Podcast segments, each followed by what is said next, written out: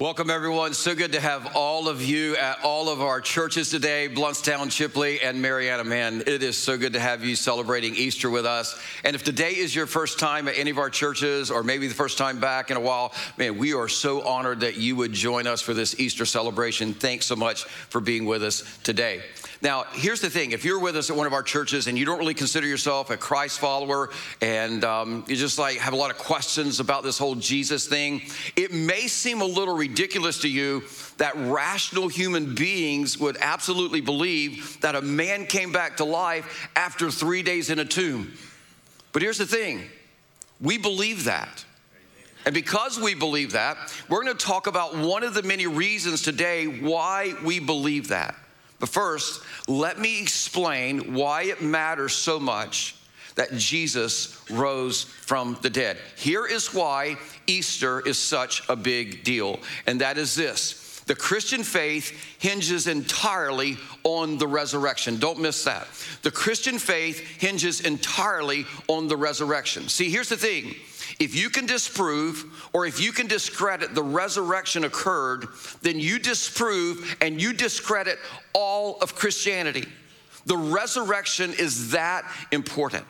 In fact, the apostle Paul, he said it this way in 1 Corinthians chapter 15 verse 14, he says, "And if Christ has not been raised, our preaching is useless, and so is your faith." So here's the thing we want you to understand this morning that is this the resurrection isn't part of Christianity, the resurrection is everything. It is the foundation. If you remove it, everything falls apart about Christianity. If the resurrection is not true, none of the rest of Christianity matters. So if you're with us today, and you feel like, well, I don't know that I believe in this resurrection thing, I'm sure that you feel that you probably have some valid reasons for not believing that. But part of one of the reasons that maybe you don't believe in the resurrection is this is because it seems unbelievable. And you're right. it is unbelievable. I mean, how many of you at any of our churches today, how many of you have ever seen a person walk out of their grave? None of us. None of us have. So you can't imagine why otherwise rational, intelligent human beings would somehow believe something that seems so unbelievable.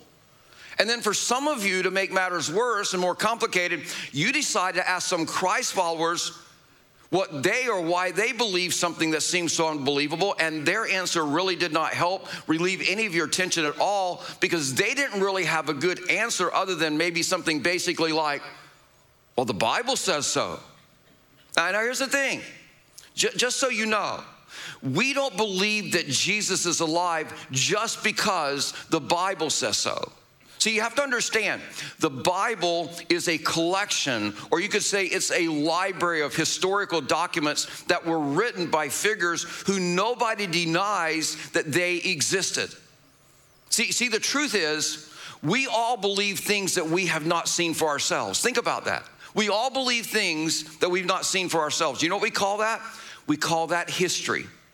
I mean, nobody argues that Julius Caesar or Leonardo da Vinci or George Washington that they existed because we have eyewitnesses and we have artifacts that tell us who they were and what they did. So we we believe in historical figures and please hear me on this. We believe in the resurrection of Jesus not just because it's a great story, not just because we read it in the Bible, but because of the overwhelming evidence that supports that this unbelievable event is historically undeniable. See, the resurrection was an event accomplished by a person, it was witnessed by numerous people, and it is recorded in history. And that's why, even though I'll be the first one to agree with all of you that it seems unbelievable for a dead man to walk out of a tomb three days after that he was buried in that tomb, I still believe it because of the overwhelming evidence for and the eyewitness accounts of the resurrection. They are just absolutely undeniable. So, today, what I'm to do is I want to tell you about one of those pieces of evidence that makes the resurrection undeniable, but also it makes it personal. So if you're a Christ follower with us at any of our churches, I want you to lean into this because you need to understand the evidence for why you believe what you believe.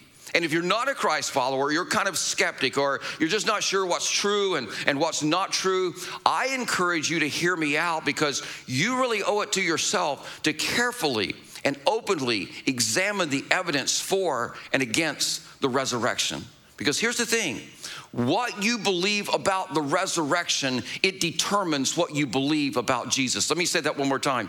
What you believe about the resurrection, it determines what you believe about Jesus. And that's just too an important decision to decide without looking at all the evidence. So today, the piece of evidence that we want to show you, it centers around a man, a man by the name of Peter.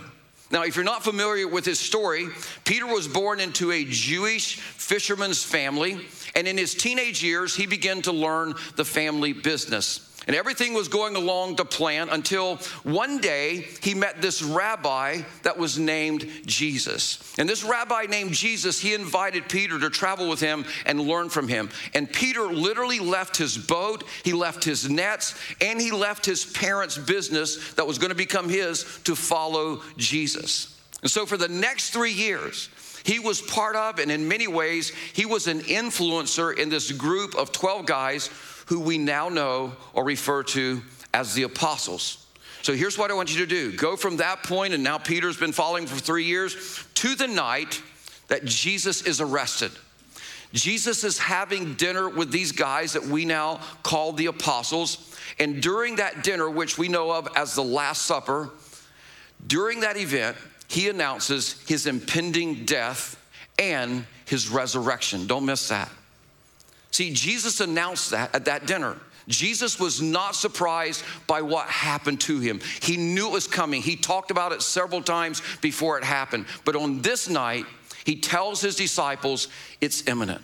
And then Matthew, one of these disciples who was there, he recorded this for us. He witnessed it all based upon what he experienced. He tells us that after Jesus talks about dying, imagine this Peter speaks up. In fact, look how Matthew shares this account. If you want to follow along your Bibles, Matthew chapter 26, we're going to begin in verse 31, or you can follow along on the screen. Here's what he says Then Jesus told them, This very night you will fall away on account of me. For it is written, I will strike the shepherd, and the sheep of the flock will be scattered. But after I have risen, I will go ahead of you into Galilee. Now, before we get into this text, I want you to remember something. Just a minute ago, I said, What you believe about the resurrection, it determines what you believe about Jesus. This means if you don't believe in the resurrection, you can't believe that Jesus is a good teacher or a moral person. And here's why good moral people don't claim they're God if they're not. Good moral people don't predict that they're gonna rise from the dead to prove that they're God, and then they don't do that. So here's the thing. If the resurrection doesn't happen as Jesus predicts, then Jesus was either delusional or a liar who intentionally deceived his followers. Those are your only two options if the resurrection didn't happen. See, if the resurrection isn't true, then you shouldn't admire or you shouldn't listen to Jesus. Literally, if the resurrection isn't true, you should disdain Jesus for being delusional or a liar who tried to deceive his followers. See, there's no in between with Jesus. Either Jesus is our resurrected Savior or he is a liar. He is either worthy of fully surrendering to, for surrendering our lives to, or he is someone that we should ignore completely. Well, here's the thing Peter hears Jesus making this prediction, and here's what he says in the next verse. Peter replied to Jesus, Even if all fall away on account of you, I never will. Peter goes, Wait just this minute, Jesus, you're so wrong. These other 11 guys, they may run and hide. They may fall away, they may abandon you, but I'm not gonna abandon you. I'm gonna be loyal to you to the very end. Notice what happens next. Truly I tell you, Jesus answered, talking to Peter, he says, This very night, before the rooster crows, you will disown me three times. Jesus says, Peter, you're not as brave and you're not as strong as you think you are. And I'm warning you that tonight it's not going to end well for you. You're going to do more than just disappoint me. You are going to disown me three times. Notice what happens next Peter's response. But Peter declared, Even if I have to die with you, I will never disown you. And all the other disciples said the same. And of course, they all said the same because what else you're going to do? Go, well, Jesus, I might disown you because it depends on how rough tonight gets, you know? I mean, nobody's going to say that to their friends, but this is what they did. They all abandoned Jesus, they didn't keep their word. So think about this. Not all long after this conversation happened, Jesus is then betrayed by Judas Iscariot. He's arrested and he's led back to Jerusalem where he's brought to the home of Caiaphas the high priest.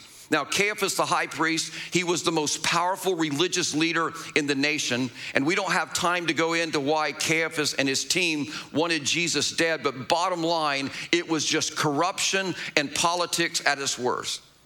And Matthew tells us that Peter, don't miss this, Peter began to follow at a distance to see what would happen with Jesus. And here's what happens he ends up with a group of people in the outer court of Caiaphas' home. And here's what happens to him next. Look at verse 69 of chapter 26. Now Peter was sitting in the or sitting out in the courtyard, and a servant girl came to him you also were with Jesus of Galilee, she said. Literally, I, I, recognize you. Aren't you one of his disciples? But he denied it before them all. I, I don't know what you're talking about, he said. Now, why would he say that? I don't know what you're talking about. Why would he say that? Because, like most of us would have been, he was scared for his life. Notice what happens next. Then he went out to the gateway. So he moves a little further from the house and closer to the exit. And I want you to know the danger that happens in all of our lives when we start moving further and further away, even though we say we're following Jesus. Notice what happens. Where another servant girl saw him and said to the people there, this fellow was with Jesus of Nazareth. He denied it again with an oath. I don't know the man. After a little while, those standing there went up to Peter and said, Surely you are one of those, uh, one of them. Your accent gives you away. You're from the panhandle of Florida. You got an accent, right? then he began to call down curses and he swore to them, I don't know the man. And notice what happens next. Immediately, a rooster crowed. Then Peter remembered the word Jesus had spoken before the rooster crows, you will disown me three times. And he went out and wept bitterly. Now, let me ask you a question. Is Peter acting like a guy who believes that Jesus is going to come back from the dead in three days? Is he acting like a guy who's confident that Jesus is who he said that he was? And you all know the answer. The answer is no. He, he's acting like a guy who feels like everything's falling apart and he better save his own life. And so you can imagine running out of that compound weeping bitterly. It probably had to be one of the loneliest and the lowest days of Peter's life. And here's the thing sometimes church people can be a little hard on people for doing this, but I, I think if we're all honest, we can all relate, can't we? I mean, we've all had that moment when we abandoned God or we hurt somebody or we disappointed ourselves and we felt such enormous guilt and shame. Remember what that felt like? I mean, remember what it was like when you were so disappointed in yourself and how you had hurt someone that you felt like you would never recover or restore that relationship? I mean, it's just such a hopeless feeling, isn't it? And that's the feeling that Peter has here. And so Peter, he disappears with his guilt and his shame of abandoning his best friend Jesus, who he spoke up and said, I will never deny you, I will never abandon you. While that's happening to Peter over here in his solitude and loneliness, Jesus then is taken before Pilate and he's beaten and he's scourged and he's eventually, eventually crucified on a Roman cross by a Roman squad of five trained executioners. And then after Jesus dies, two Pharisees who have been secretly following or believing in Jesus, their names were Nicodemus and Joseph. they get permission from Pilate to take Jesus' body and place it in Joseph's garden tomb near the crucifixion site. And I want you to think about something. None of his disciples stepped forward to bury him, but they're nowhere to be found. They, have all abandoned him. They feel like oh, everything, everything is lost. So the tomb then is, is sealed. The disciples are hiding out, and hope seems lost. And then three days later, some women who were also followers of Jesus, they show up at Jesus' tomb. Why, why did they show up? Because they were expecting him to walk out? Not at all. I mean, there's nobody planning a welcome back from the dead party for Jesus. His friends aren't outside the tomb waiting for him to walk out. There's none of that. They're not holding any kind of banners or signs or anything. See, resurrection is not on their radar. These women, they show up because they knew that two men hurriedly buried the body of Jesus in the tomb. And so they're pretty sure those two men didn't get it right. So they come to put spices and make sure Jesus is embalmed correctly. Only thing that happens is when they get there, they find this stone rolled away, rolled away and his burial wrap was folded neatly inside of the tomb.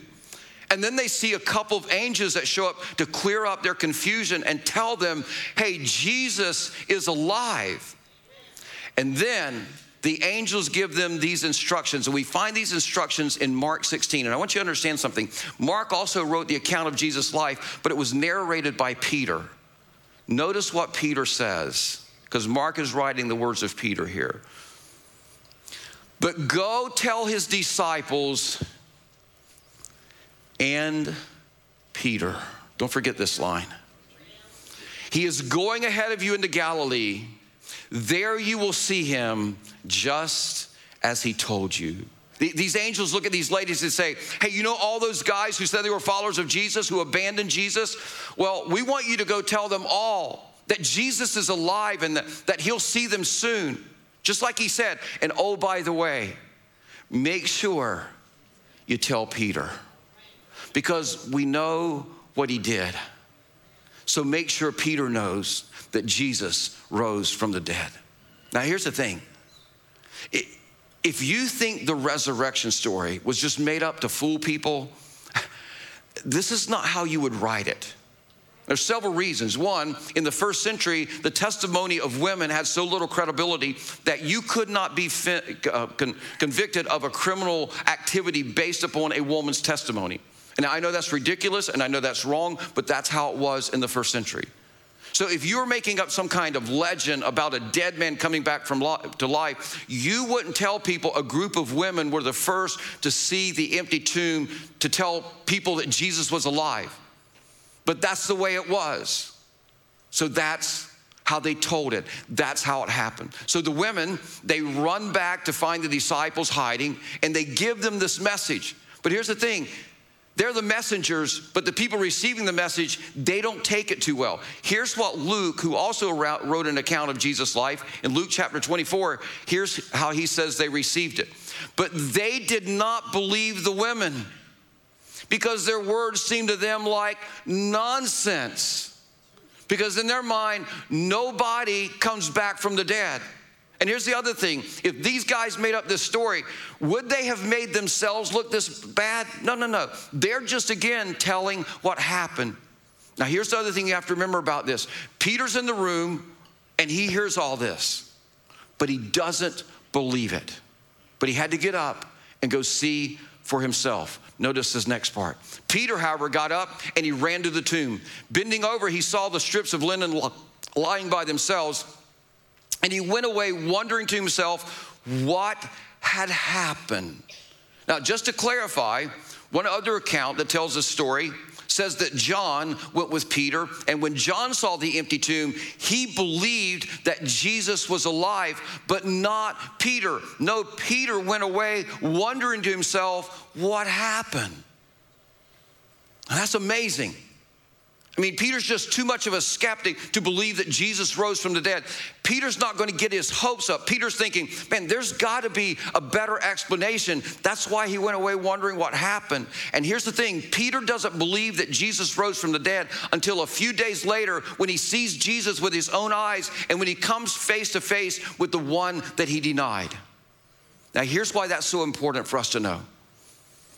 Over the course of the next few weeks, not only did Peter see Jesus and the other disciples, but there were at least 10 different recorded appearances where Jesus showed up to people. He was seen after his resurrection by over 500 people. Listen, that many eyewitnesses would make the unbelievable undeniable. But here's the thing during that time, here's why I believe that Peter had Mark write down the phrase and make sure you tell Peter. Because, see, during that time, there was a special meeting that happened between Peter and Jesus. And it happened on the beach by Peter's fishing boat. See, when Jesus died, Peter just went back to fishing.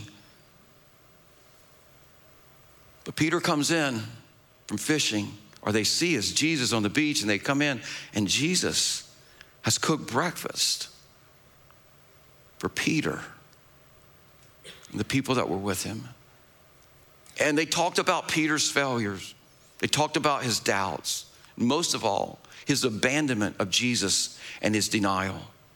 But Jesus lets Peter know that morning that not only is he forgiven, but God's got big plans for Peter. So here's the thing I want you to fast forward now 40 days from that point. Jesus returns to heaven. And about 120 of Jesus' followers are now gathering in Jerusalem where the first church is birthed, and that movement begins to take place in that moment, this movement called the church. And guess who the preacher was that day? It was Peter. The same Peter who denied Jesus is now declaring him in front of thousands of people. In fact, here's part of his sermon that we find in Acts chapter 2, verse 22. It says, Fellow Israelites, listen to this. Jesus of Nazareth was a man accredited by God to you by miracles, wonders, and signs which God did among you through him, as you yourselves know. This man was handed over to you by God's deliberate plan and foreknowledge, and you, with the help of wicked men, put him to death by nailing him to the cross. But God, what did God do? God raised him up from the dead, freeing him from the agony of death because it was impossible for death to keep its hold on him. I love that statement. Absolutely. And you know what Peter is saying? He's saying, Listen, I saw him die, and so did many of you. We know he should be in that tomb right now, but death could not keep its hold on him because it was impossible for death to hold him down. Death met its match. Jesus walked out of that tomb, and death was forever arrested by one with greater power. And Peter saying, Jesus is alive. And if that were not true, that would have been discredited in that moment in time. And then a few verses later, he says this in verse 32 God has raised this Jesus to life, and we are all witnesses of it. Specifically, over 500 of us are all witnesses. And Peter's saying, I know that seems unbelievable. I know there's nothing in our Judaism or other religions that claim that a dead man walks back out of a tomb on his own. He says, We saw it. We ate with him, we talked with him, we traveled with him, we walked the beach with him. It seems unbelievable, but it is undeniable, and we are all witnesses of it. Now, here's the interesting thing just a few days after this, Peter finds himself arrested along with John because he won't stop talking about Jesus. And he's standing in front of the same men who had Jesus killed, Caiaphas the high priest and his team of leaders, and they threaten to kill him if he doesn't shut up about Jesus coming back to life. And this guy who denied and ran a few weeks before, he abandoned Jesus. He looked at these men in the face. He says, Listen, you can take my life but I cannot shut up about Jesus' resurrection. In fact, here's what he says in Acts chapter 4. He says, As for us, we cannot help speaking about what we have seen and heard. Now, notice that Peter didn't say he couldn't stop talking about what he believed because this was not about a belief system. This is about what he had seen and what he had heard and experienced. And he couldn't stop talking about it, even if it was going to cost him his life. And here's my question to you How else do you explain the courage of a man who had who was such a coward weeks ago before, except that he saw and he heard something. He saw a dead man walking. There is no other explanation for his courage except the resurrection. And Peter spent the rest of his life telling people what he had seen and what he had heard. So here's my question to you this morning What do you believe about Jesus? This is the most important question you'll ever answer in your life. What do you believe about Jesus? Has there ever been a moment in your life where you put your complete trust in Jesus' death and resurrection? And as a result of that belief, you received Jesus' forgiveness for your sin and became part of God's family because when you receive His forgiveness, He adopts you as His child. Has there ever been that moment when you humbled yourself enough to acknowledge that you need God's grace to wipe away all your guilt and all your shame? Now, some of you are sitting there maybe thinking, well, I, I can't do that because I still have too many questions about God and the Bible. Listen, your questions are very valid and, and you should get them answered. We'd, glad, we'd be glad to help you with that. But Christianity, your faith in Jesus, it doesn't hinge on all your questions about God and the Bible. Your faith in Jesus, it hinges on the death and the resurrection of Jesus. And there is plenty of other evidence to support, even more than what we just talked about, that Jesus rose from the grave. So the big question is what is keeping you from believing in and surrendering your life completely to follow Jesus as your resurrected Savior? Peter writing to Christ's followers in his letter later on, he said it best, I think, in 1 Peter chapter 1. Verse 3, he says, Praise be to the God and Father of our Lord Jesus Christ. In his great mercy, he has given us a new birth into a living hope through the resurrection of Jesus Christ from the dead. So, you know what Peter's saying? He's saying, No matter who you are or what you've done, there is hope for you because Jesus is alive. No matter how often we disappoint or deny God, there is hope for us because Jesus is alive. No matter how great your failures are in your life, there is hope for you because Jesus is alive. And you can believe that is true because Matthew and John and James and Nathaniel and the Apostle Paul and hundreds of other people saw him die and then they saw him alive. See, you can believe that's true because Peter, of all people, he saw and he believed. And it's the only explanation for the change that he experienced in his life. And here's the thing I want to say to all of you if Jesus could use Peter, who abandoned him and denied him in his darkest moment, God can use you. Now, in just a moment, we're going to end with one more song. And I love the lyrics of this song because they're so personal. In fact, these lyrics are the story of Peter, but they're also our story. Notice some of these lyrics Man of sorrow, Lamb of God, by his own betrayed. That's you, and that's me. We've all betrayed him in some way.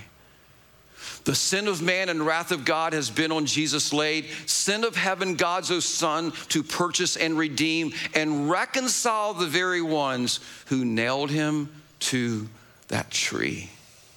Again, that's you and that's me. We've all betrayed Jesus. We all nailed him to the tree by sinning against him and sinning against others.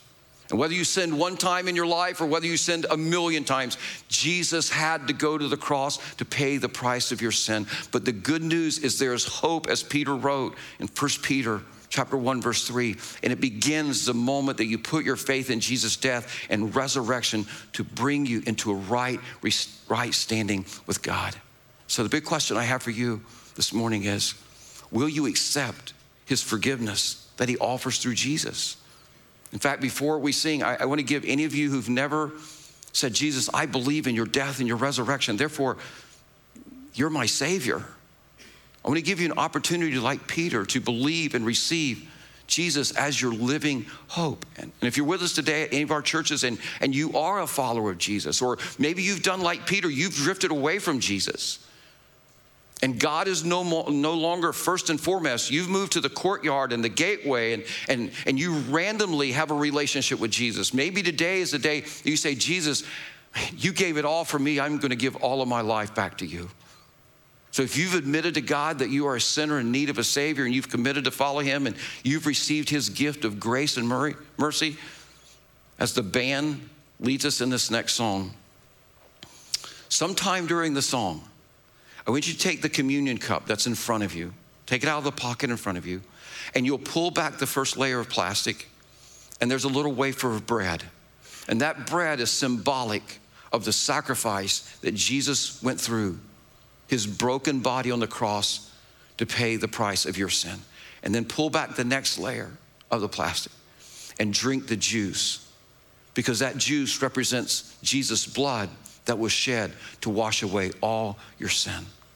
And again, if you're with us today, you've never received Jesus Christ as your Lord and Savior, I want to lead you in a prayer of repentance and acceptance of Jesus' forgiveness and His grace. And then you too, after you receive Jesus as your Savior in this prayer, feel free to join us in taking communion as your first act of declaring to those around you that you're a follower of Jesus. So, would all of you at all of our churches bow your heads in prayer?